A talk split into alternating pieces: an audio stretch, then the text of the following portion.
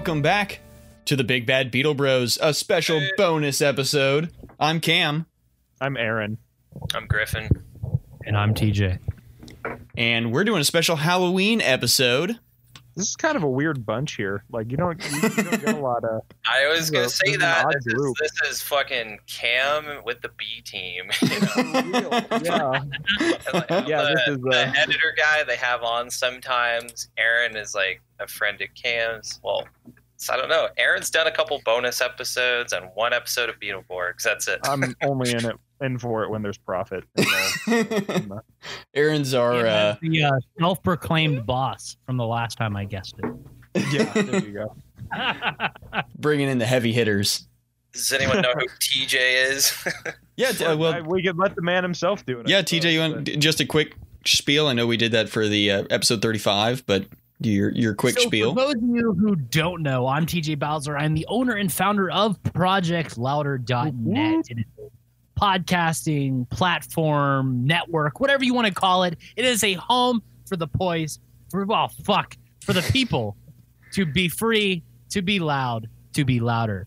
And it's where new and upcoming content creators can find a home to really build their brand. And that's why the Big Bad Beetleborgs is on here, people. They are the biggest. They are the best. They are the only Big Bad Beetleborgs podcast to grace your ears every fucking week. Enjoy, listen exclusively on ProjectLouder.net and on Anchor. There we go. thank you, thank you. Beetle Bros. Oh yeah, you there we go. Yeah. hey, we're not the Beetle Dicks and we're not the Beetle Buds. We're the Beetle Bros. We watched Day of the Dead for October 2020. we did. free on uh, what was it? Toomey. Yeah, on Tubi TV, which is uh, uh like Also on HBO Max for some reason. yeah, like Pluto TV. Tubi TV is another place where uh, Shout Factory throws all their stuff. So They I have a I channel. frequent them pretty often. Uh, TokuSHOUTsu is on Tubi TV too, isn't it? Yes, they You have a so? lot of Sentai episodes. Yeah, they. Uh, that's where they were airing uh, Let's Talk Toku with um, my buddy Squall Charleston uh, that I was lucky enough to appear on a couple weeks ago. So that was a good time. But yeah, we watched Day of the Dead, the 1985 horror classic. I guess it's a classic. Yeah, it's Yep, by Sounds- George yeah. A. I Romero. was gonna say it's a Romero, so It's Yeah. been remade twice, you know, other films like Ah. Resident Evil Extinction. Resident Evil Extinction. with a Uh. Yeah, no, the plot has been taken off for movies like Resident Evil Extinction, Mhm. Uh, to name one. I don't know. The classic. This Featuring our own Vexor, the voice actor for Vexor, Joe Pilato. So there's the Beetleborgs connection. Very loose. it's justified. Playing Captain Rhodes, one of my favorite on screen villains of all How fucking time. Rest in peace. is yeah, it's like a degrees to Kevin Bacon thing. How many degrees to the Beetleborgs? Okay, that's got to be more than six. Oh, consistently more than six. Yeah. So, what happened in Day of the Dead, Cam? Oh, you know, TJ, you've got all of the uh, horror knowledge, at least comparatively to me. Uh, I'm like the least qualified person to lead a conversation or to have a Answer the conversation on this one. Question: What happened in Day of the Dead, Cam? what happened, bro? I isolation, murder, and amazing practical effects. This is the first time you. saw, this is the first time you've seen it, haven't? Isn't it? No, I saw it like oh shit. It's probably been like ten years since I've seen Day of the Oh, Dead. I watch I watch Night of the Living Dead at least every October, if not two or three times a year. But I usually go to like an, a, a screening at uh, like one of the local theaters. For Okay, you more horror nerds out there, So- this is the third film in the George A. Romero of the Dead franchise. Uh, this is shot in Wampum, Pennsylvania. which is different from his previous two films, which were shot in New Monroeville, Pennsylvania. Yeah, this is the I've sequel to uh, Dawn of the Dead. So Dawn this is like the third zombie film by George and as the, uh, Right. the marketing says, after the night, there is the dawn. And after the dawn, there is the day. Yeah. I wish they would have kept going. And after the day is the mid afternoon. mid afternoon the, the problem is, is it doesn't go like that. It goes night, dawn, day, land, diary, survival, and it just Fucking goes off of very- diarrhea. just kind of yeah trails into nothing. Yeah, I was gonna say Pretty what. much right. Diary is diary. I what say that. what's the one that was supposed to be in production? Was that uh, Road of the Dead or or Road to the Dead or something? Was that like the unreleased one that never got finished? I think. Never finished. Yeah, I- No. Uh, maybe it was never started. Shit if I know. We could do a whole podcast. somebody did coke and talked about it once. That's about as far as it got. Now, TJ, I cut you off there because it seems like you're about to go into some interesting uh, trivia, which I know you're full of. But you said where was this shot now? Wampum, Pennsylvania, which Okay. is in a storage facility that's pretty deep underground. It's currently used in modern day as a storage facility Wow. for like personal and commercial effects. Uh, lots of cars are stored there now, and everything's painted white. Mhm. Much like it is currently. Yes, in, in the film it's portrayed in white, but like even the rocks are painted white, modern day. Mhm. I think that, Oh, that gotcha. So they the, uh, really early blasted 90s that thing out. in the early 90s they went through a restoration process and kind of redid the entire interior of the structure it still exists and you can still visit it and inquire about using it as storage to this day That's fucking and, uh, amazing. it is and then all of the opening scenes where you see the zombies coming out in the opening scene is filmed in florida So, like, long after we're dead, I think this place will still be used for Yeah. something. You know. it's in a fucking mountain. yeah. So, so TJ's already dropped the setting for a majority of the film, but do we want to start from the beginning and Yeah. just kind of go from there? So, we um, haven't talked about the beginning for a multitude of reasons Yeah. the music the setting and honestly the sheer amount of effects that go into the beginning I know. Yeah. Yeah. I was the the beginning scenes were effect heavier than I expected them to be. Mhm. So yeah, like you were asking, Griffin, this is my first watch through There's ever. one guy here that's hadn't seen the film before, and that's Mr. Aaron Schrock. I wanted to pivot just a little because I was excited to talk about the opening shot of this movie. It does not come after any titles. The movie just kind of starts right up on most copies of the film that are available now. There's no stupid 30 second Universal logo. There's no Paramount logo. Those there's no horrible THX ear splitting, you know, Dolby surround sound bullshit. This is just the opening shot is just and fade in on Lori Cardille. yeah the the cinematography of just right off the bat they just start nailing the tone of the film of Mhm. that Right. isolation and seclusion and Mm-hmm. you know the shit we've all been feeling for the past like seven or so months Right. I Yeah. think that Ha ha ha! shot What fun really, escapism. really allows you to establish the like what the zombies have accomplished with everything being a ghost town, and then Right. whenever noise is made, that there's this kind of horde dynamic that kind of foreshadows the rest of the film. Mhm. Right. It's, And- it's, it's, it's such a cool scene with the music and everything, and then the Florida setting of the person going down out of the helicopter, announcing themselves, and then just hordes of zombies Mhm. Just- Right. encapsulating this entire downtown section of Florida. It's Yeah. so awesome. It's so cool and it's so over the top. Could you think of a better way to start a film? Yeah, it- it is absolutely beautiful. It's iconic. It's been taken off by several of the films. Like again, going back to the critically panned Resident Evil films, but the first one I like, and at the end of the original film with Milla Jovovich, they take off this opening because like she's downtown, she's alone, and you see that newspaper that says "The Dead Walk." Like that wouldn't have happened without this film. So this is a heavily borrowed from film. Yeah, it's it's weird with with this like franchise because uh, I keep forgetting every time I rewatch any of these movies. You don't need them to be connected like super strongly. Like it doesn't need to be like the MCU or something where every movie blatantly leads into the next.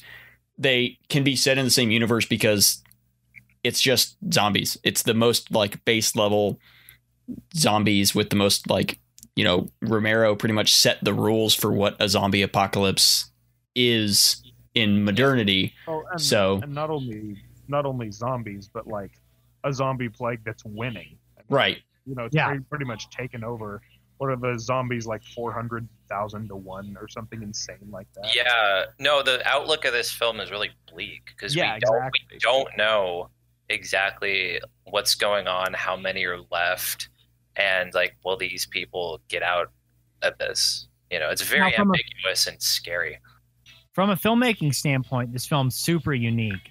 Coming off the coattails of Dawn of the Dead, which uh, had a cut that featured Dario Argento, uh, labeled it as zombie, and there's a completely different cut of Zom- Dawn of the Dead. Now, Claudio Argento financed this film.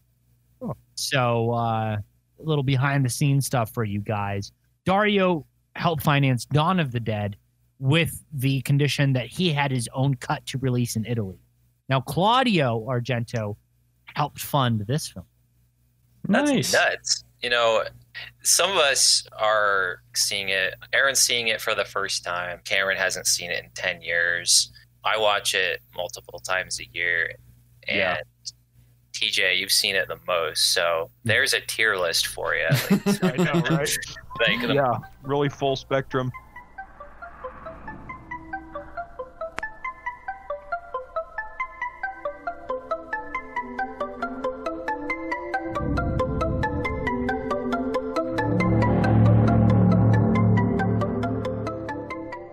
Day of the Dead, it's the third entry of what we consider one of the most important zombie franchises of the horror genre. yeah. I mean, George Romero is accredited to really mainstreaming this entire subgenre within horror. And did you guys notice that Greg Nicotero made a cameo appearance as Johnson? Greg Oh, Nicotero didn't. being uh, Nicotero and KNB Effects, who also did the modern day uh, Walking Dead franchise. No, but that's awesome. Yeah. Yes. Yeah, I'm fully aware of the connection there. Um, but, you know, Cam and Aaron, did you you catch that one of the mercenaries was played by Nick Taro? Did you notice that? No. I should have been paying attention when you were talking about the mercenaries earlier. It's the mercenaries are really the standout of this film uh, not only because of the dialogue but the things that they say and then within the context of it part of like part of the things that they say is absolutely disgusting and Yeah. a shock factor and then another part of it is contextual and the fact that put yourself in their position and their situation and see what the, they're dealing with and how would you react in that situation uh, yeah. it's interesting because it's this entire group of people isolated into this one setting for X amount of years, and you slowly see this disintegration of personality and sanity all at once, and you really get to see the worst of these people. And I think that that also contrasts the fact that the zombies are slowly leaking in by the end of this film. I think that it's just the whole degeneration of the entire group by the end of this film.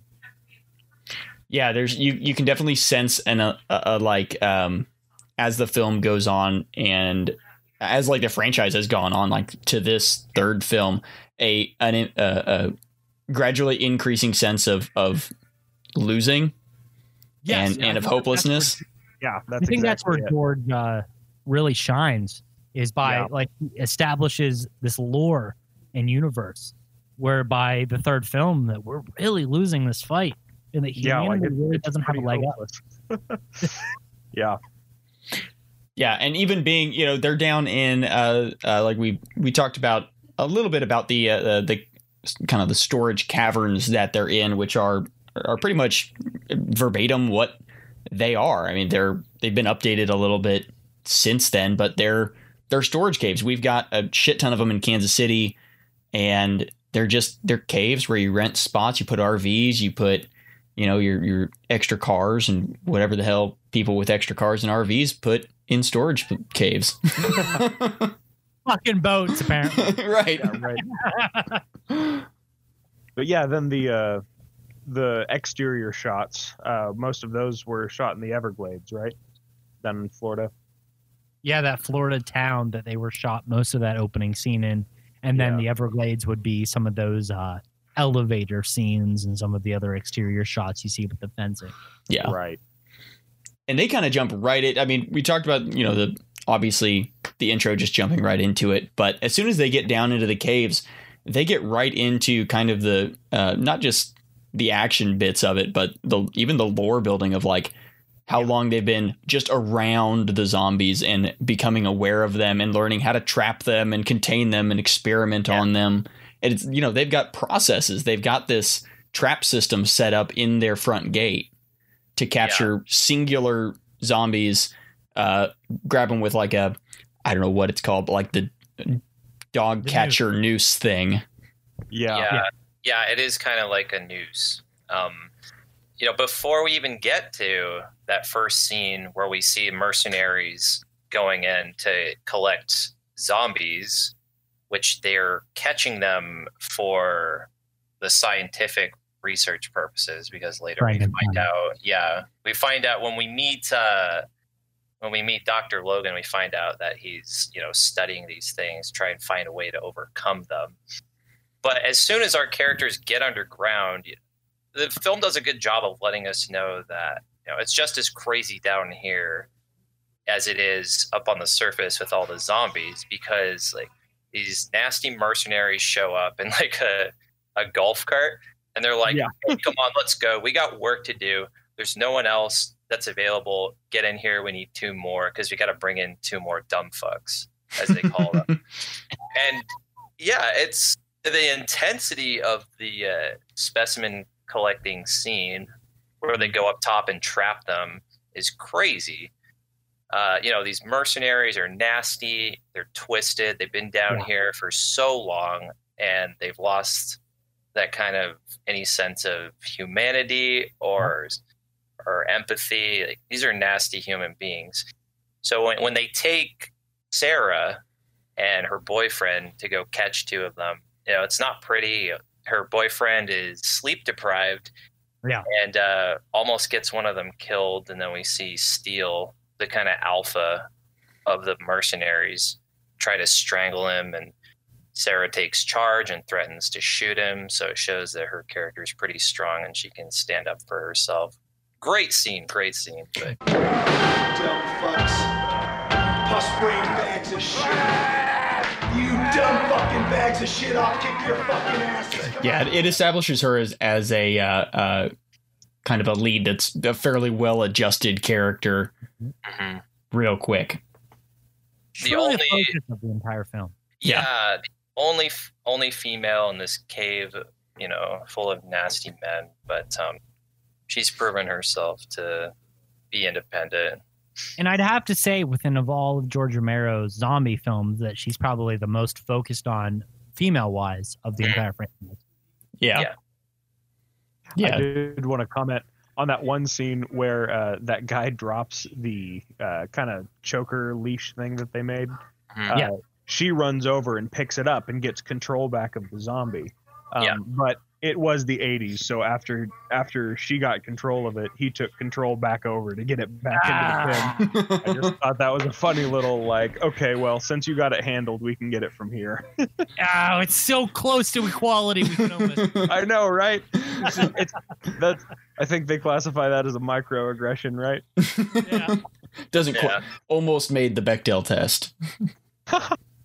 Well, her boyfriend doesn't want to be made a fool of in front of the others Right. because he wants to go up and handle himself, but he's clearly in bad shape. And Steele is like, you know, fuck you, lady. You're not strong enough to be up here. But, you know, obviously she is. And he's the one that's in bad shape. So it was a mistake to let him go up there and try to handle the zombies who, eh, you know, one bite and you'll turn, as we see later on in the film.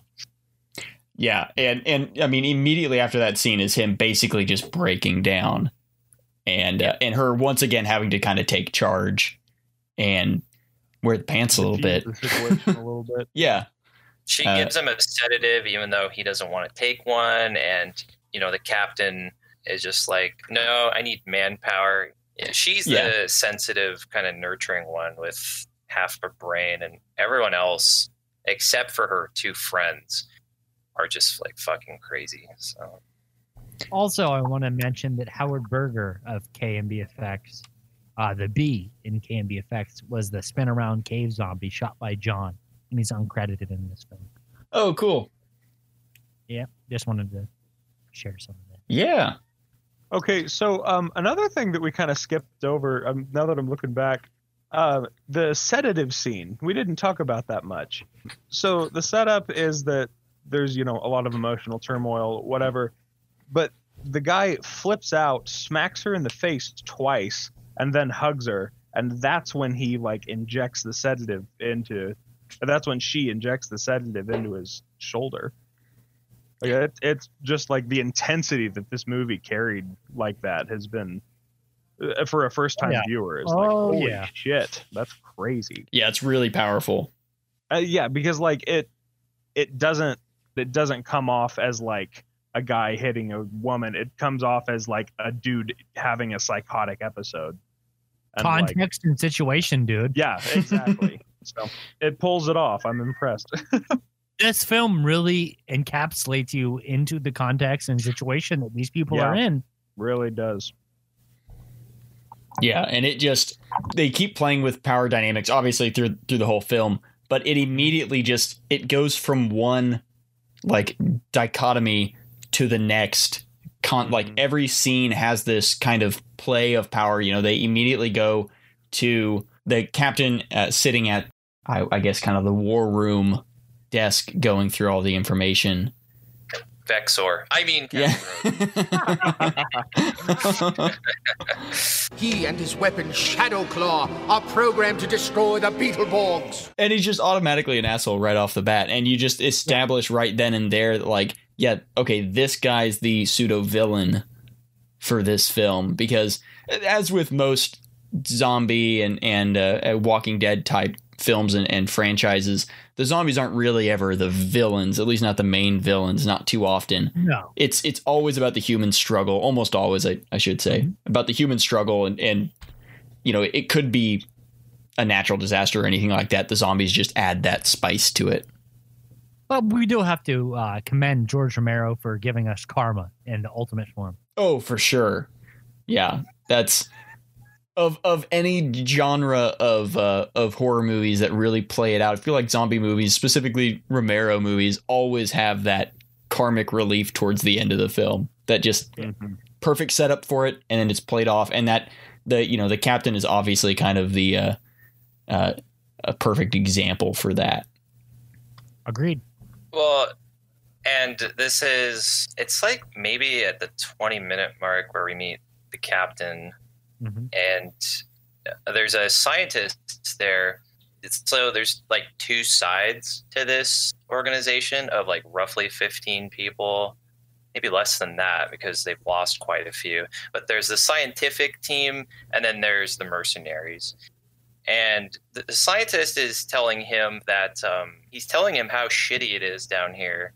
One of the quotes is that half of the work we do goes down the toilet due to contamination and the captain is just like well work with what you got.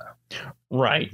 It, um, that shows that like drastic difference in in workflow and, and in what you know the captain's very much a survivalist and uh, obviously the science team if you will are striving for something more than just surviving the next day and moving Yeah. to the next location kind of thing.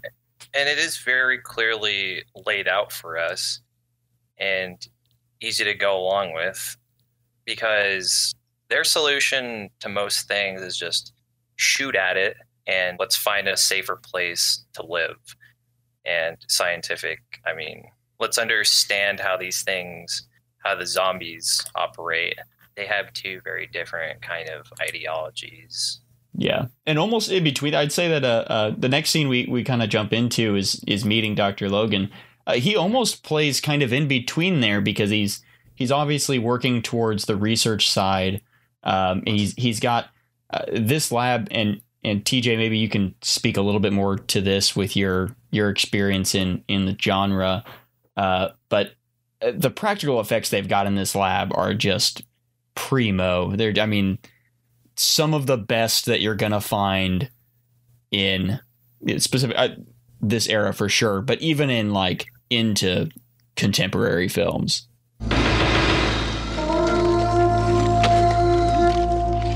1985, I would say was the peak year for special effects artist Tom Savini, which who dedicated his talents to this film. Uh, after many talks with Mr. Savini, I'd have to say this is some of his best work. I'd have to say that that Dr. Frankenstein's lab is arguably one of the best labs in modern horror history, only because of the sheer amount of test subjects and the way that they are presented within the scene his lab is so fucking over the top and crazy with the sheer amount of test subjects he has and the ways that he mutilates the body. It's it's so cool, but more so, it's so cool in the fact that Tom Savini nails every single effect in the scene that's presented with Dr. Frankenstein, including the effect that where I mentioned with you guys, where uh, the zombie turns over and all of his guts spill out. I could almost guarantee that 90% of the effects in that scene are leftover catering from that day. Gosh. Perfect. Yeah, there's there's one specimen that has no head and no skull, and we see the brain. He's like working on the nerve endings of this thing, and the other one on the table, like stomach is ripped open. He's looking at the body of that one. Yeah, he's he's noting that it still has the urge to eat, but uh, uh obviously isn't digesting anything, and its its its stomach and digestive tract doesn't function, and uh, it's uh, es- especially with the uh, the body that you mentioned that has the the exposed brain and, and spinal column, uh, the like inflating lungs and the like slightly moving spine and brain. It's just like little things where that easily could have been just a a blank corpse sitting on uh on a, uh cadaver table that they just left there that the doctor goes and plugs stuff into and, and stuff. And then they have a separate scene where you know he he cranks the dials and the arms reach up and shit. Uh, but no i mean they've got pulsating organs and all that. And it just adds to that at realism. And uh, that really held up over the years like significantly in my opinion Yep. Oh, it's incredible. There's actually an actor on that table with a prosthetic from his neck up, and his real head is underneath the table. So, Yeah. like, his back is curved all the way back. His head's upside down. He had to stay there for what, like hours while they get everything working. It's mind blowing. And also with the plot, we find out that that was their uh, previous captain, you know, Major Cooper who died the same morning that the film takes place. And, Mhm. uh, you know, it pans to his uniform, and we realize that uh, Dr. Logan is operating on uh, the soldiers. So he's he's sabotaging their corpses, and that's another. Uh, that's like the dirty little secret. Right. And now, and now Captain Rhodes is taking charge. Yeah, and it uh I don't know. That's that's probably I think that lab scene is probably my favorite scene in the in the whole film. I keep keep kind of fixating on it just cuz I I love Mad Scientist Lab in any scene in any film. They're Yeah, just right. always there's so much shit going on. There's so many dials and lights and tubes and Oh yeah. No, No, I love some of the little background elements in this lab. Like, Do you guys know who, uh, Joseph Plato is? what's that? Joseph You like- Pilato. Yeah. You know he's the voice of uh, Greymon on Digimon? oh, Oh, killer. really? You can hate him all you want, but the guy's fucking central to our, to our childhood. Mhm. he's also uh, Big uh, Beetleborg's Vexor. Yeah, yeah, yeah. It- Yeah. Yeah, It yeah, that's the Plato is. connection that made me want to do this movie. Is uh, he's the big bad in Beetleborgs season one, and he's the big bad in this one of my favorite films of all time. And uh, the next scene is my favorite of the film. We just talked about Cam's favorite scene. He also did. Uh, he was in a film uh, called Effects by Tom Savini. He played a character named Dominic. I was Effects. not aware of that. Yeah, Effects is another film that's essentially heavy effects heavy, and it's just while a small film crew is shooting a low budget horror film in the woods, the lines between reality and fiction start to blur when the movie slowly starts to turn into a snuff film. Oh. So it's essentially just somebody recording a film being made, and everybody behind that film being made starts getting killed. I've got better things to do than listen to this kindergarten. Are we finished here? No, we ain't finished here, lady. Sit down. so this is your uh, uh, favorite scene up here, Griff? Yeah, it's got all the characters. It's in that main room. Yep. The big ass sort of like semi cave. You got the mercenaries on one side, the civilian team on the other side. We get a lot of information about the world and how things are falling apart. You know, they don't know how many are left. They are they are we the only ones left? Is kind of the thing they're talking about when we when we first cut to this scene. This is the scene where they say that the shopping malls are closed. That's the Yeah, yeah. the rest of the yeah. He's in Dawn of the Dead as well. Right. He's Who? an officer at the police deck. Joff Plato is. Joe Plato is, sorry. Joe, yeah, I, have been pronouncing it Pilato. Pilato, Pilato, Plato. Uh, I have to consult our local Italian for that. Let's call the whole thing off. Yeah, uh, Joe Joe Pilato does have a cameo scene of Dawn of the Dead, but not the theatrical cut of the film. No. It's in extended cuts of the movie. Cannes cut, Argento cut, theatrical cut, not there. Huh. yeah, the uh, the animosity of the military side comes out.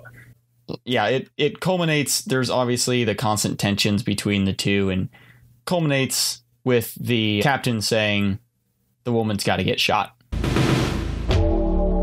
and it's like just the the sheer tension. It, it's it's kind of a a little bit of like a, a your uh, Mexican standoff scene in a in a western film where there's three you know three or four different characters holding guns to each other saying you know you're going to do this or you're going to get shot they're going to do this or they're going to get shot and it's uh i don't know it's like a, a really like captivating scene of some characters are very clearly not taking the captain seriously as all of this is happening uh, Yeah. because there's just bigger shit to be worrying about uh, and that's like, why is he going on this power trip right now? Like Right. And that's translated so well with all of the actors' uh, portrayals, uh, where it could easily have been, uh, you know, one or two of them just hamming up the scene and everyone else just kind of playing along. But it just, they all play off of each other so well. And mhm. I love that dichotomy between the two of them. Uh, not even just being one's the rational side, one's the irrational side, because you can definitely see where each of them are coming in a post or I guess not even post apocalyptic necessarily, like a, an apocalyptic world where they have no fucking clue what's going on and to Yeah. what extent it's going on. Yeah. So we find out that the captain's crazy because so his men are harassing Sarah and she's like, "Okay, I'm done with this bullshit. Are we through here?" And he says, "No, we're not finished. Sit the fuck down. You know, what have you brought me here? This makes no sense." And she's like, "What do you mean? That's the work we've been doing for the past month or so." And he says, "No, you've given us a mouthful of Greek salad, a bunch of formulas, equations, fancy terms that don't mean a thing. I want to know if you're doing something that's going to help us out of this deep shit we're in, or if you're all just jerking each other off. Per- It's just a great line. Yeah, and she, yeah, she's saying, "What else? What else do you want? This is this is the job we were brought here to do, and now you have it." So, and then she's continuing continued to be harassed by the men. So she leaves, and he says, "No, get the fuck back here, sit down." And he takes the floor and just says, "I'm willing to kill each of you if you don't show me results." And then uh, Dr. Logan walks in, and uh, shit gets even more Yeah. interesting. Yeah, and it goes into him, you know, kind of starting to explain what he's been working on trying to make the zombies um controllable more or less, I guess is a is a way I think is the word they use. yeah. Uh he's he's looking to civilize them. yeah. Uh Make them back into drones rather than aggressors. Yeah, Mhm. which is an interesting uh, route to go for a, a science team's goal in a zombie film of not having it be oh we're trying to cure or we're trying to find a an immunity or anything like that. Uh, whereas you know he's specifically working on yeah I'm going to find out how to uh, control and uh, nullify them a little bit, set them in the corner. A, uh, a bit of trivia here, or just a parallel I noticed, is that um, you know when Logan comes in the room, Rhodes is pissed because he says, "You're supposed to be here at seven o'clock sharp, Mister." And uh, the first thing Vexor says to the Magnavores in Beetleborg says, "You are late." So, Uh, um, yeah, I should overdub that episode of Beetleborgs. Instead of saying, You're late, he should say, You were supposed to be here at 7 o'clock sharp. That's killer. You are late. Uh, we kind of, you know, bounce around. We're arguing in here, and uh, the captain's just clearly getting more and more unhinged and more and more uh, fed up, whether or not it's uh, justified. Kind of, uh, you know, that's not dived into too much, but uh, well, she says, This whole thing was rushed. This operation we're doing here was put together in a matter of days. right. which is nice to know that in case there's anything that seems kind of hokey and clumsy about this whole operation, the reasoning for that is, and it's explained in this one line, is that it's the end of the world and there wasn't enough time to put together something that made sense, that was kind of that was fair to both the scientific side and the military side. You know, it was destined to kind of fall apart. McDermott doesn't have decent radio gear. Now you're telling me that you don't have the shit you need? Well, we lead into kind of into the hallway here, and uh, we get some nice shots. Uh, Aaron and I were comparing it to our high school, which is about the same as comparing it to a prison, uh, because you get those nice white painted cinder block walls, uh, which just again adds to that just horrible isolationist feeling. Uh, but they've got some cool. They've got the rock formations from the cave coming out of the wall. Um, that TJ you said's painted white now, uh, which would only make it feel worse. yeah, yeah. This hallways are. It's very bleak. There's no color. There's no pictures of Hawaii. There's no, you know, there are no curtains. There are no colors or anything. So it works in the fact that it's so plain. This hallway set gets used many times in the film because the budget was like cut in half because well Romero couldn't get the budget that he wanted. So he made huge changes to the script to accommodate the filming locations. So yeah, sets were used multiple times in the film. We see this hallway set at the end when things get really out of control. the hallway scene that we get is is uh, Sarah checking in on her on her boyfriend, and we brush right from that into uh, another one of my favorite sets on this, which is the Ritz, yeah. and uh, it's it's this little uh, it's in kind of the back of a, I guess it's behind a trailer, and they've set up this little like uh, oasis. Yeah, this is where her friends live, the pilot and the technician expert. They live together away from everyone else.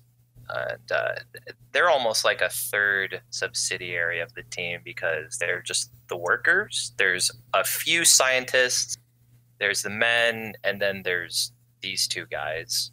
And they live separate. They live out in the caves where all the storage is and like relics from the past.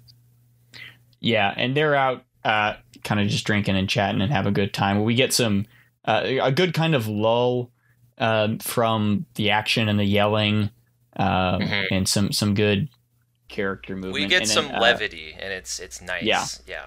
and then right fucking back to the hallway. uh, we move into there uh, into uh, one of kind of the we're about the halfway point. We get introduced to um, more of the kind of controlled slash training aspect of the um, the zombie experiments, where uh, they've got a zombie chained up to the wall, and she walks in and starts checking on him, and uh, he's flipping shit. He's flipping a desk over, or flipping a cadaver table over. He's trying to rip the chains out of the wall, um, and the makeup is just gorgeous. Uh, again, I love the lab setups. Uh, just it looks like a working lab. It looks like a place that is, um, you know, shit's actually getting done in. Uh, but also just the paint and the grime and the the rust and uh, just the nastiness of the wall that the zombies chained to compared to the clinical cleanliness on the other side of the room. Uh, I don't know. I just I love that set dressing. Um, and I never noticed that before. Is how how dirty that side of the room is because that's where they've chained the zombies to. longevity on these experiments though like th- this this has been going on for so long Mhm. that like they've had opportunity to dirty that wall behind them and not only that but now he's got them to the point where they're like examining objects like books like uh, Yeah. the the i mean the evolution's just interesting yeah, Absolutely. and that's one of the I, I think you know one of the definitely another character uh, and one of the more interesting characters of this movie but honestly kind of this whole franchise and i think he's kind of stood out in this this story arc of bub uh, you know that's Bub is an anomaly. Bub Yeah. is a character where, for once, George focuses on a single zombie and what they're really capable of. And in this entry of the franchise, we see Bub interact with a book, a gun, all sorts of things, and we really see uh, what zombie zombies are capable of within this franchise. Yeah, and uh, and we get we've they've mentioned it in the earlier movies, and they uh, they mention it earlier in this movie specifically of the the zombies are constantly uh, trying to mimic their previous behavior. Um, I think it's usually explained as like uh, their brains are it's just kind of going on repeat of their last actions or their routines. Uh, so they give him a razor, and he kind of default starts trying to shave and is just peeling skin off of his face. Yeah, he sees himself in the mirror, Yeah. Yep. and um, like my heart flutters a little bit during that part when he sees himself in the mirror and he's holding a razor. It's like, yeah, he remembers.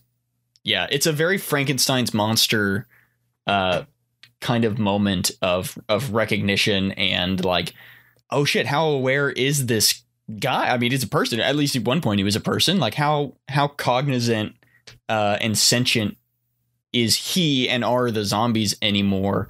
It doesn't quite go to the I am legend uh level of it of having them be a, a an actual uh you know next evolution um mutation of humanity that that has a society or anything uh, at least not that we know of but uh it's a it's a nice little like TJ said a focus on the actual uh lore and capabilities of the zombies because one of the big things that Romero tends to do is just have uh, the zombies are almost scene setters. Uh, they're they tend to be background pieces, and you don't dive too much into the specifics of uh, what do the zombies do, how do they do it, and all that kind of shit. So that's nice. It's it's a nice it's a nice aspect that sets this film apart from the rest in the franchise, and then obviously other zombie films.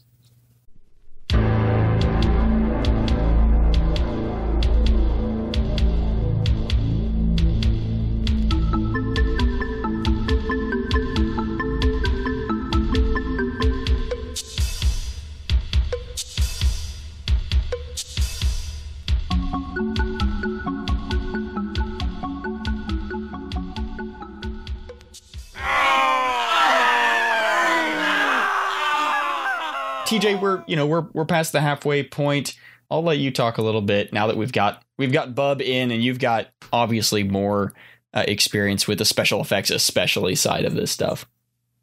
special effects in this film i mean 1978 there's definitely a change within the horror genre of not only blood effects but gore effects and i think that this film really helped revolutionize practical effects as a whole I think that a lot of scenes can be a testament to that, including the vocal rip scene, the disembowelment, and then, of course, the Dr. Mad Laboratory scene is just really a uh, display of the work that KNB Effects can achieve on this, uh, as well as uh, Tom Savini.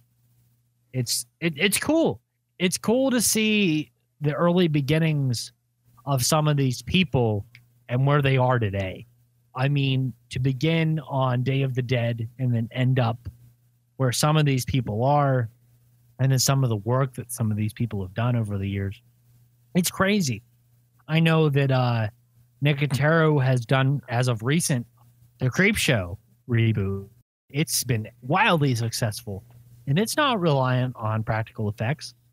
So I think that special effects in film is kind of relative to what technology is as of uh, the creation of the film. And I Yeah. think that as of 1978, this is abs not 1978, 1985. This is the best they could have done at the current time. Yeah, I I don't see how they could have done it any better because I don't think anyone has since. And you reminded me, as far as like Nicotero's career, I read something really cool where he actually repaired, revitalized the original Bruce shark from Jaws. Ah, and it was actually, yeah, one of the models they used for Jaws was found and just abandoned and falling apart. And Nicotero tracked it down. He took it to his garage and gave it new skin, new teeth, as screen accurate to the original film as he could because that movie scared him when he was a child. I'm not sure if he was a child at the time of Jaws, but he saw it when he was young. And uh, just only a few years ago, he and his friends made that shark, Bruce from the original Jaws, like as terrifying as it was on screen in modern day. It's a really good read. Yeah, I think I seen uh, something about that exact article you're you're talking about with uh, Nicotero revitalizing a prop from Jaws. I'll tell you what, Bruce might arguably be the most popular uh, special effect prop of all time, mainly because of how much he's on screen, how big of pop culture he is. I mean, actually, he's not really on screen that much. Yeah. And all of Jaws, it's just the fact that what he represents in horror as a whole is just so magnificent. I think Jaws is really uh, not only horror films, but cinema as a whole really started going into the blockbuster age of things. Jaws was a game changer, and Yeah. Bruce was a huge part of making people terrified of the water. Yep. Yeah, I- definitely resulted in a, in a in a lot of uh, uh, shark deaths. Which I mean, as shitty as it sounds, to have that kind of influence in not just pop culture, but in in culture in general in society, of making a whole generation of people terrified of of sharks and the water, uh, and then obviously leading to you know pop culture phenomena like Shark Week now uh, is just like a crazy a crazy evolution of of what uh, could have easily been a campy write off movie uh, in any other context. So yeah, kind of jumping right through. Uh, shit really hits the fan after we get introduced to Bub, and uh, we jump right into the scene. We're back at the front gate, and uh, that's where we get shit really going wild, and we get the first bite. Now they've got to deal with that shit. Uh, TJ, I know you talked about how this scene was a um, just another one of those practical effects that really uh, they just really killed it. The arm, uh, I almost said decapitation. the uh, the uh, Yeah, we'll amputation. that. Oh, the no. car, the Oh, my cauterization God. scene. Oh, beautiful. That's one of my It's favorite great. effects of the whole movie. It's realistic, and that's the scary. Oh, I love when the when the machete's about three quarters of the way through his arm. Oh, His she pushes the weight on it. Oh, Oh, yes, baby. Yeah. Yeah, the second half of this flick is like I don't know, ten times gorier than the first Oh half. Oh my god. Yeah. And um, Yeah. the doctor says he manages to sway the military side of the team to get him more specimens so he can tin- can continue his research.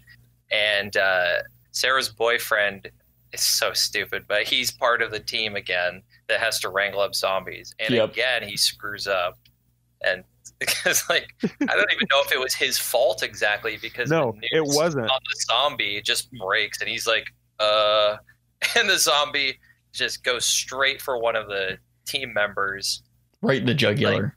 Yeah, Yeah, right in the Yeah, neck. the neck prosthetic. Oh, you see it as a close up, like the lady's teeth go into his neck and tear off like his vocal cords, and then he accidentally shoots Nicotero with his Yeah. gun. So two of them die, and uh, I don't even know his name, but he gets bit on the arm, and it's as effective as the neck tear. But um, the zombie's teeth like go into his arm, and he pulls back, and you see the skin stretch and then snap, Ugh. and uh, just gushing blood. And so Sarah goes after him, and they meet at the Ritz, and that's when we get the the arm severing scene because she's trying to amputate the bite, which is something we've never seen in the franchise before. Right. Yeah, and that's like a that's a mainstay kind of of uh, of zombie uh, Yeah. media now. Of of you know you get bit in the leg, you get bit in the arm, whatever. You amputate it and and uh, uh, hope for the best. And you know just another first that this film kind of kicked off. But then the the cauterization uh, with the the makeshift torch is just so uh, like guttural and realistic. And Yeah, oh, almost I love it. immediately she she knows what to do. Right. And her friends her friends connect the dots too. It's like, oh yeah, like after we've amputated the arm, you know, we got to roast it to close up the wound and hopefully stop the spread. And everything is just shown in complete close up. They don't hold back close ups of the prosthetic and the blood, and they don't cut away from the severing. Like we see that machete go into the arm, moving the machete around to try and cut through the whole thing. We see Right. the arm come off. It's glorious. And the, on my first viewing, I was just like, "Oh my fucking god, this I is know. Yeah. yeah." Like I may not like what I'm about to see here. this is a step beyond RoboCop. This, Right. You know, this is an X-rated film. No, for sure. No, as a first time viewer, that definitely that was one of my two favorite like super standout scenes as far as special effects go. The other one being toward the end, so I won't say anything. Yeah. about it, But yeah. Well, and, and we go from that. You know, they uh, they get the boyfriend set up, and they get him hanging out and laying out and uh, sweating half to death. And uh, Sarah and uh, I think it's the technician decide to go to uh, Frankenstein's lab, and uh, we get another just right off the bat another killer practical effect of the severed head. Frankenstein has been keeping alive, uh, and it's just well executed, uh, as believable as it needs to be in the moment and uh, you get some nice close-ups of all the wires coming out of the back of the brain i just i don't know i love it yeah, we find out. Well, we already knew this that he was working on the soldiers after they die, but Mhm. again, like this is kind of the last straw for Sarah, and she realizes that he's absolutely crazy. Like it was, it was messed up enough that he was working on the captain's body without telling anyone. But these are the bodies of the soldiers from the accident earlier. He's he's cut off Greg Nicotero's head and he's like keeping it alive with like electricity. And she tries to shoot it to put him out of his misery. And um, they're realizing, okay, we better get the fuck out of here. yeah Which leads into the final act of the film. which arguably has to be some of the best of the film. I mean, the third act really kind of takes the tone of this film and amps it up and kind of sets the rest of the film for one of the best endings of a zombie film. oh, definitely. yeah yeah we get to see dr frankenstein working with bub more getting him to play a tape player uh, to uh, to press uh, play and pause on the uh, Playing Beethoven for Yeah. him on, on a Yeah. Walkman. And I, to me, this scene is even more touching than when we first see them together. And uh, he gives him more things to play with. And there's more. The actor who plays Bub, Howard Sherman, is conveying a lot of things just through his eyes. and his voice. They, they don't give him any lines, but um, yeah, we see him grab Frankenstein's arm and then decides not to bite him. So we see that trust building, and it's all really sad later on when that bond is severed. Mm-hmm. Um, yeah, it's kind of funny when he presses play and he hears the Beethoven, and he's just like, Yeah, he's digging it. Yeah. Yeah. And uh, of course, that goes right into uh, uh, Sarah and the technician are out watching this. They see him be fed human remains. And, uh, you know, that's obviously them clicking even more like this guy's not, he's too far gone. Uh, and he, he's just completely inhuman now. They start to walk away, and the mercenaries are already there. And uh, they grab Dr. Frankenstein, pull him aside. They open the, the uh, walk in freezer and one of the dudes is chopped up and set around, and uh, Vexor just blows him the fuck away. What is going on here? What is going on? Those are my men in there. My men. Those are my men in there! but in all seriousness, um, yeah, that is the absolute last straw for Rhodes. He's taking control of this. He's not going to spare any lives. He just wants to take that chopper, take his men, and get the fuck out. And he says, "Well, the the Frankenstein's pleading for his life. He's saying, "You have to listen to me, Captain." And Rhodes just says, "Listen to this," and unloads with the M16, and that's it for. Uh, it's it's very sad. yeah. And it yeah, they uh they're getting ready to get the fuck out of there. And uh that's when we go back to uh the Ritz and we see uh the boyfriend is just not doing so hot. Uh Well, he survived. so Yeah. that- that's a miracle. yeah, he's he's hanging in there, but he is not looking well. And uh, the mercenaries are back. They're holding, basically holding the uh, rest of the of the science team hostage uh, because they're gonna get the fuck out of there, and the pilot's gonna take them whether he wants to or not.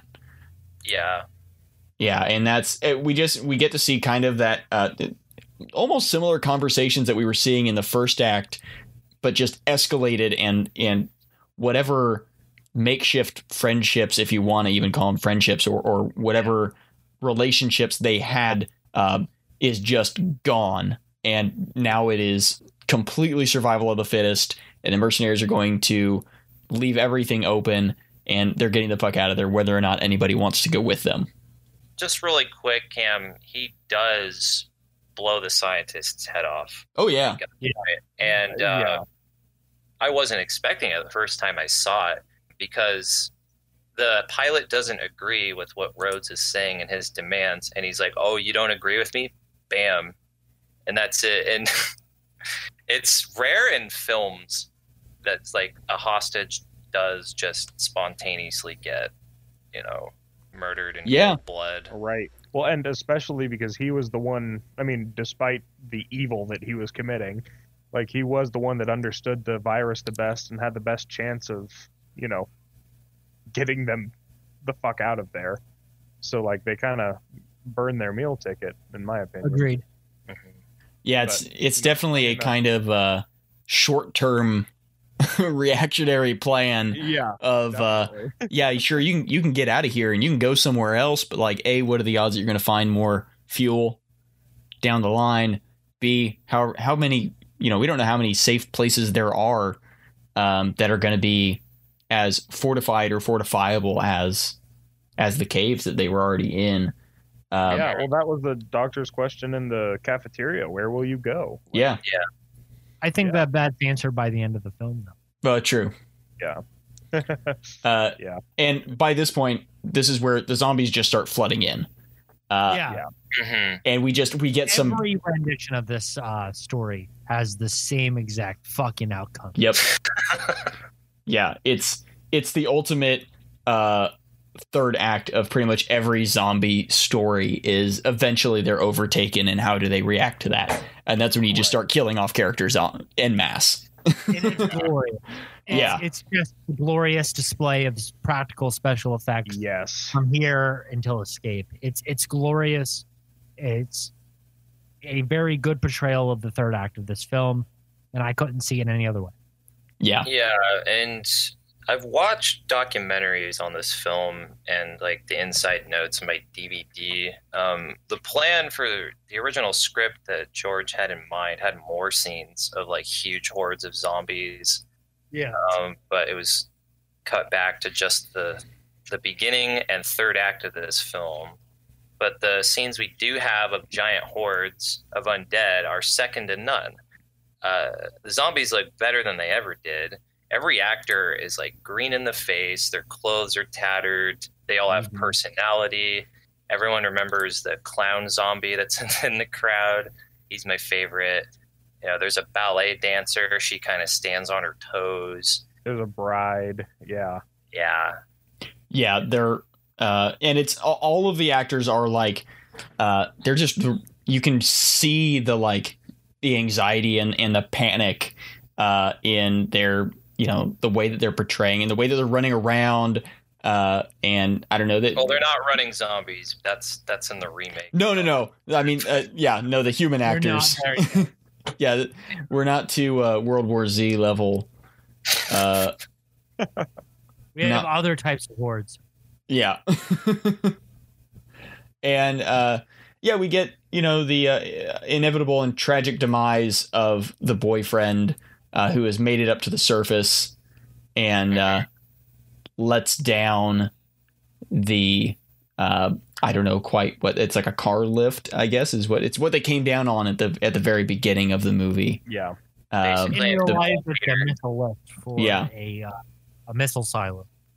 Mhm. Yeah. Yes. Like the access into the caves. Right. yeah, the big hydraulic lift uh, that goes down, and it just brings with them this just this this giant horde that's just falling all over each other, and uh, I love it. Every single one of those uh, actors that come down are all in great makeup, and I'm sure that like as you get back to the end of the uh, stack, that they're putting less and less makeup on, and being you know obviously the people that are in the front are going to have uh, the premier.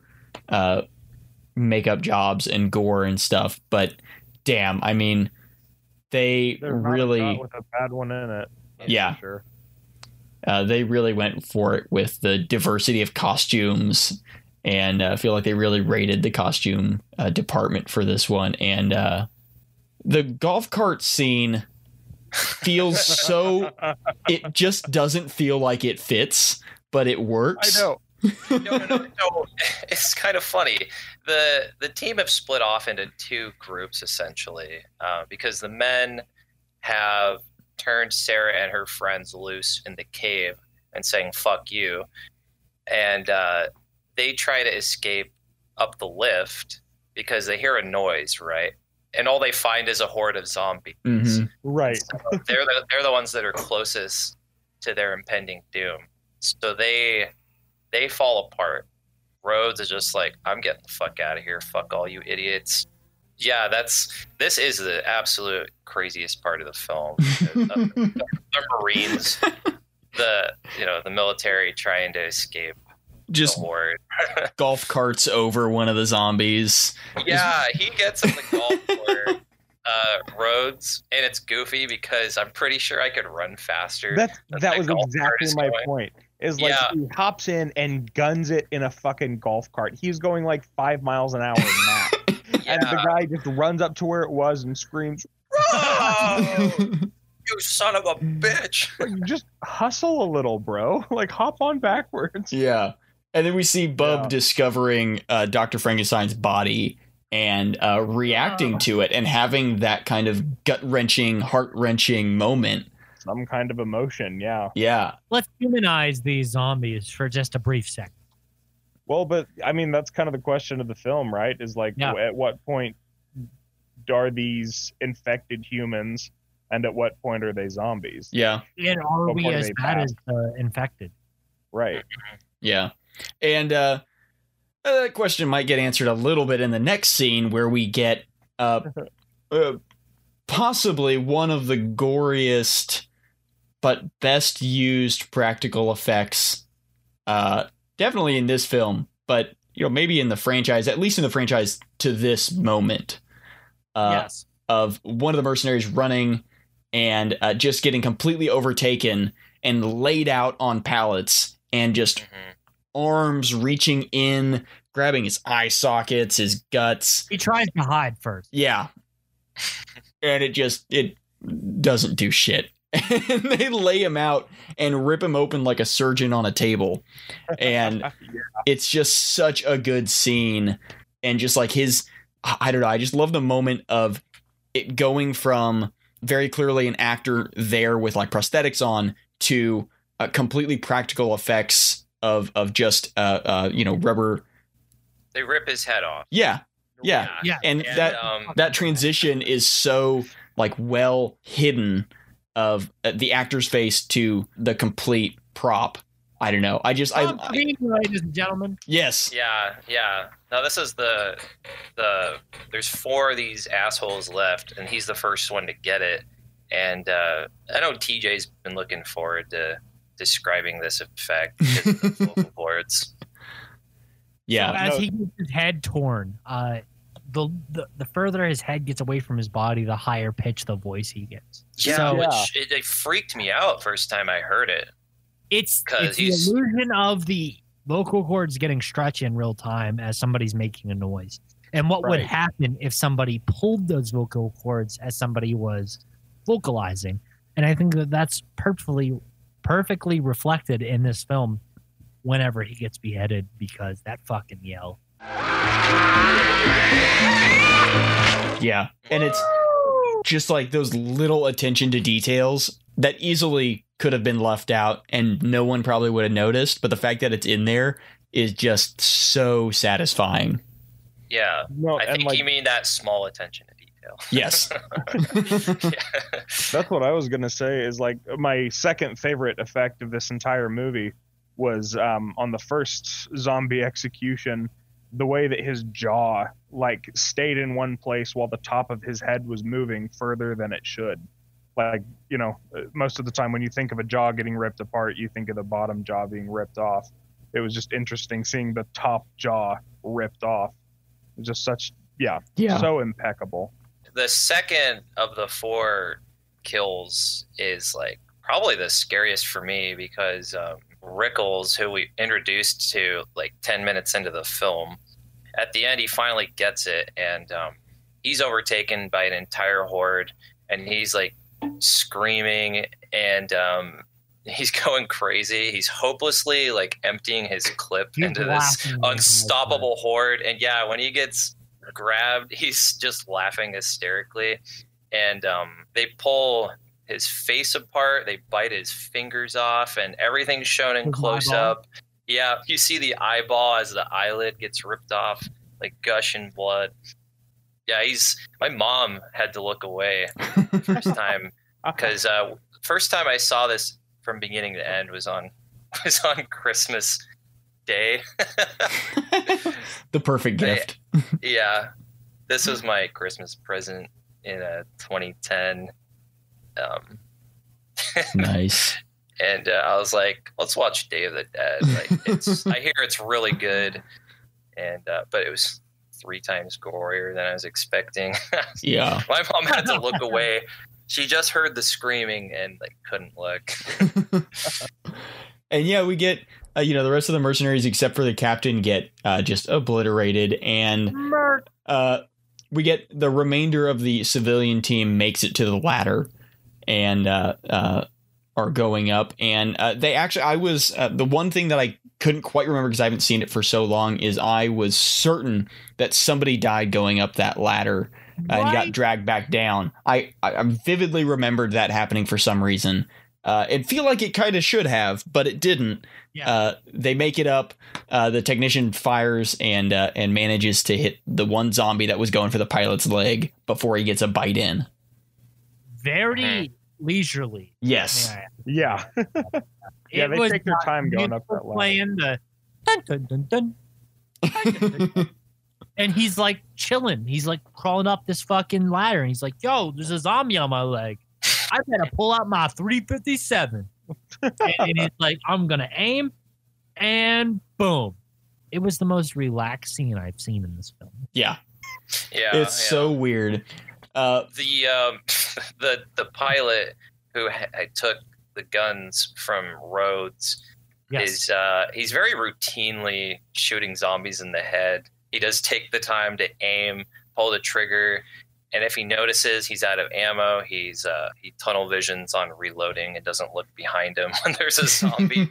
you think he's gonna get it, but he doesn't. yeah.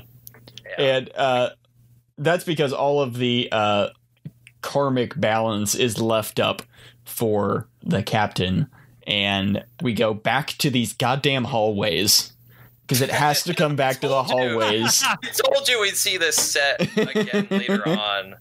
And and it's the same hallway that Steele died in, yeah, the the burliest of the of the mercenaries, and um, he's Alpha. cornered. Yeah, he meets Bub, but he gets cornered by a zombie, and uh, he gets bitten on the neck, and he knows it's over. yeah, So um, And- he has like one and bullet left, and he uses that. Yeah, because that's much better than getting torn apart. yeah. Which, speaking of getting torn apart, uh, we get we get the captain's confrontation with Bub, and uh, Bub has has gotten the gun, and he is Yeah. is showing some uh, like cognitive. Uh, uh, he was in the military. yeah. Before. yeah, so he's uh he's like remembering that uh, motor function, I guess, and goes in and shoots Rhodes and, and nails him. And he opens the door, and there's just the horde right there at the end of the hallway, and he's just fucked. Yeah, yeah, and Bub gets a shot off before Rhodes can, and we're rooting for him because you know Rhodes is such a dick to him, and everyone in the whole yeah, and at the very end of the movies when Rhodes gets it, and um, it's so satisfying because he's like he's such an asshole. Yeah, yeah. He's Fine. like, yeah, he's bleeding out. He's on the floor, and he goes for the door. And that's that's the scene. That's like every time, yeah, you have like an '80s horror montage, or like remember this, or like top ten zombie kills. Like this is in there Yo, definitely. all the time. yeah, yeah. Him getting oh, and his the feast scene after that is such. yes, Everyone wanted him to die in this film. yeah, The whole movie's been building up to this final kill. Like you're just waiting for him to get it, and when he gets it, oh, he like he gets it worse than anybody. He gets Mhm. ripped in half from the torso up, and uh, has enough energy left to say "choke on him." it's the guttural howling. Choke on him! I don't And- know how you would scream when your diaphragm has been separated from the your body. like, Very We'll carefully. just Give it pass it off as pure adrenaline. yeah, right. yeah and uh yeah and that's that's the really the climax of the film is that death scene and then we get the the feasting scene after of all the zombies they've taken over the cave they're just Oh devouring God. all the rem- remnants of uh the mercenaries it's the and most civilians graphic, most And then graphic we, thing uh, I've ever seen. It's just Yeah. um, these zombie actors are playing with his insides, which is like I assume the insides of an animal that they use, but they're all covered in blood. They're like eating them. They're like fighting over pieces of them. They're sucking on the bone and like, gosh, it's even worse just by the how dirty the setting is. it's, Mhm. yeah it's glorious. And then it's just followed up by essentially the home stretch. Yeah, the uh, the last three make it to the helicopter pad, and uh, we get kind of a fake out. We get uh, reminiscent of the the opening scene, a, a callback to the very start of it. Sarah's walking into the helicopter, and you see a zombie grab her by the neck, and she wakes up, and she's Mhm. asleep in the back of the helicopter, and she everything's fine. And they're on an island, and she's marking the calendar off as November. Yeah. They And- made it through October. It's, Yep. uh, And yeah, that's that's the film. It's got a uh, yeah, I don't know if you call it a happy ending. Uh, well, it's a, and of It- course, it's it does the for- mid '80s. It It's a ends with- neutral ending. yeah, It ends with a power ballad that's like synth heavy and like Yes. uh, motivational operating. lyrics. You know, Yeah. keep your head up. it's a You're se- it's a semi optimistic ending. It's like a love ballad. yeah. But yeah, that was Day of the Dead.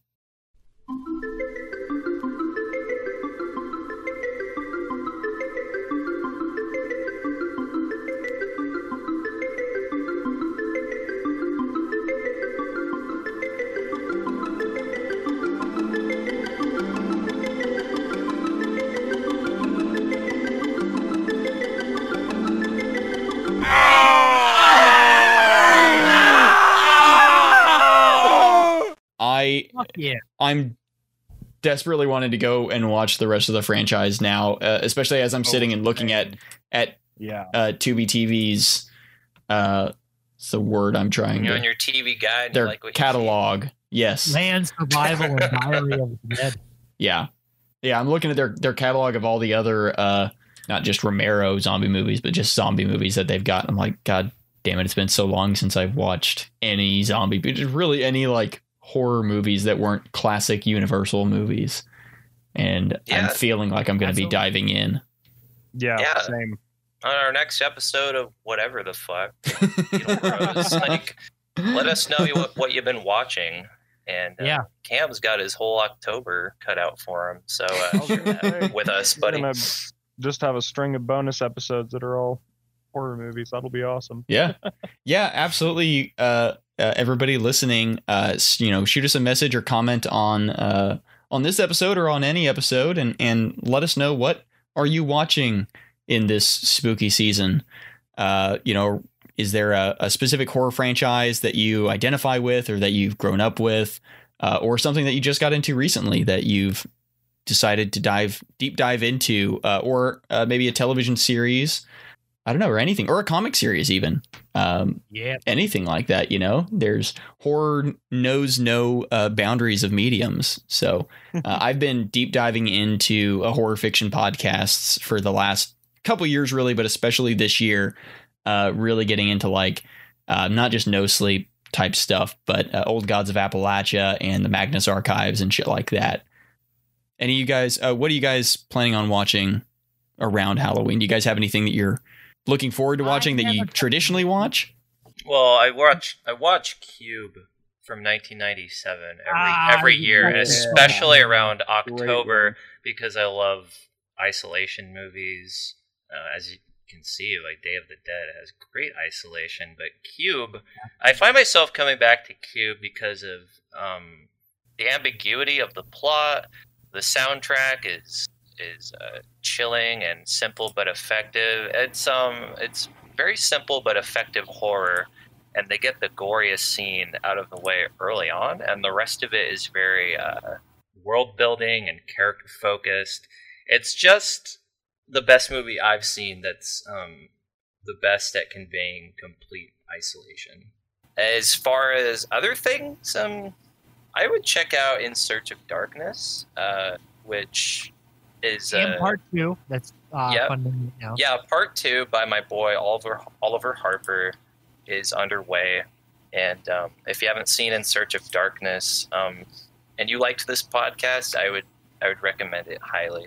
It's um covers the arguably the best decade of horror. Um, 80s are like. oh man, tell me about it. So that's Yeah. all I got. Okay. Yeah, I think this Halloween uh, I'm gonna try to drag my wife into watching Silence of the Lambs. Finally, uh, I've been working on that one for a long time, so I love that movie. There is, oh, one of my absolute favorites. So It's enjoyed best with a side of fava beans and a nice Chianti. yeah, absolutely. TJ, how about you? I know you've got quite your Well- your lineup going, your regular stuff, but You gotta hit I was gonna say, uh, OG Halloween. You gotta hit 1984's Fair. Nightmare on Elm Street, and of course you gotta hit 1980's Friday the 13th. You have to hit the OG trifecta of. And don't slasher forget to jerk off with a Freddy glove. Yeah. You gotta jerk off with Freddy Glove. You don't jerk off with Freddy Glove, are you even Halloweening at this point?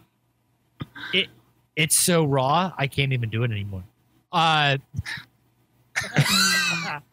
but yeah, dude. I mean, there's so many movies. Hocus Pocus, A Nightmare on Elm Street, Friday the Thirteenth, Halloween. There's so many horror themed or even Halloween themed films out there that honestly, the the whole month of October, you can really just celebrate anything. And something that I've really seen people really gravitate to is the zombie genre during this time. I think that is because it's so widely appealing to people. And it's Yeah. Uh, especially in the case of Romero's films, may Yes. he rest in peace.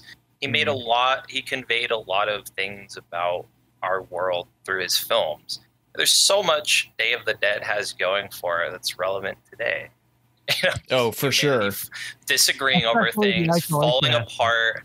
You know, there's the politics, there's you know the workers. It all kind of ties in. And um, I haven't seen all the films in the franchise, but from what I hear, he's got it going on with uh, with his series. And um, Everything's very relative to this. yeah, hmm Yeah. I'm uh I'm definitely going to my my tradition is usually to watch kind of the uh, uh the classic Universal monster uh uh, usually the main ones I've uh, I I tend to throw on my uh Creature from the Black Lagoon collection, watch that trilogy. Yeah, boy. Uh usually um my wife's favorite uh monster is always Frankenstein's monster, so I have that box set too. I throw that one on. Um and I actually, it's Frankenstein. Oh yes, Frankenstein. Yo, yeah, Don't that's probably going to be the it palate cleanser out. after. Uh, Sorry, But yeah, Mel I'll Brooks probably, name uh, drop. Uh, go ahead. I'll throw those ones on. Um, and uh, yeah, I don't know. I'll, I'll probably be uh, going back to some some zombie movies because that's a genre I don't dive into a ton. Uh, I may even try to go and actually finish watching uh, the seasons of The Walking Dead that I've missed, or maybe Fear the Walking Dead or something like that. Because uh, that's a franchise that I uh, got burnt out on a while ago that I feel like I could give a second It's chance to. to get burnt out on that. Yeah, there's just so much. Yeah, there's so much. Yeah. But uh I think, you know, this has been a great time. I'm pumped to dive into more horror stuff. And uh, you know, who better to dive into horror stuff with than TJ? So yeah. Uh thank you guys yeah. for uh for jumping on tonight with us. And I know you you guys I think Griffin was it you said that the you're the, the B team. Uh Yeah, it ended up working. All right. You know, I, I was I mentioned today that's like you know it's October. I was like, let's let's watch watch a flick. I like Day of the Dead's like one of my favorites, and you know, the actor who voices Vexor is in it, so there's the Beetleborgs connection. And TJ comes out with like, oh yeah, you know, like I live in Pittsburgh, and like I live near the Night of the Living Dead filming locations, and like here's Yeah. Lori, here's Lori Cardille's like email address, and I'm like, holy shit, this just might work. well, yeah, I was. I. That was an excellent movie. Really, really enjoyed it. So Oh, yeah, thanks for having me on, guys. I, Like I yesterday, barely I ever show up, but always like it. I've recorded Yeah, with yeah, SPD A team, and now I'm recording with SPD B team. yeah, yeah. Hell yeah. I Uh, finally got to do a show with Aaron. You know, it's my first time with. Uh, you know, we miss you, so um, it's cool. I finally got to do a show with with two guys I haven't met before, and we're talking about one of my favorite movies. So that's all I got. I've been Griffin. Yeah. I've been I'm- Cam. I've been I've been TJ. And we've been the Big Bad Beetle Bros.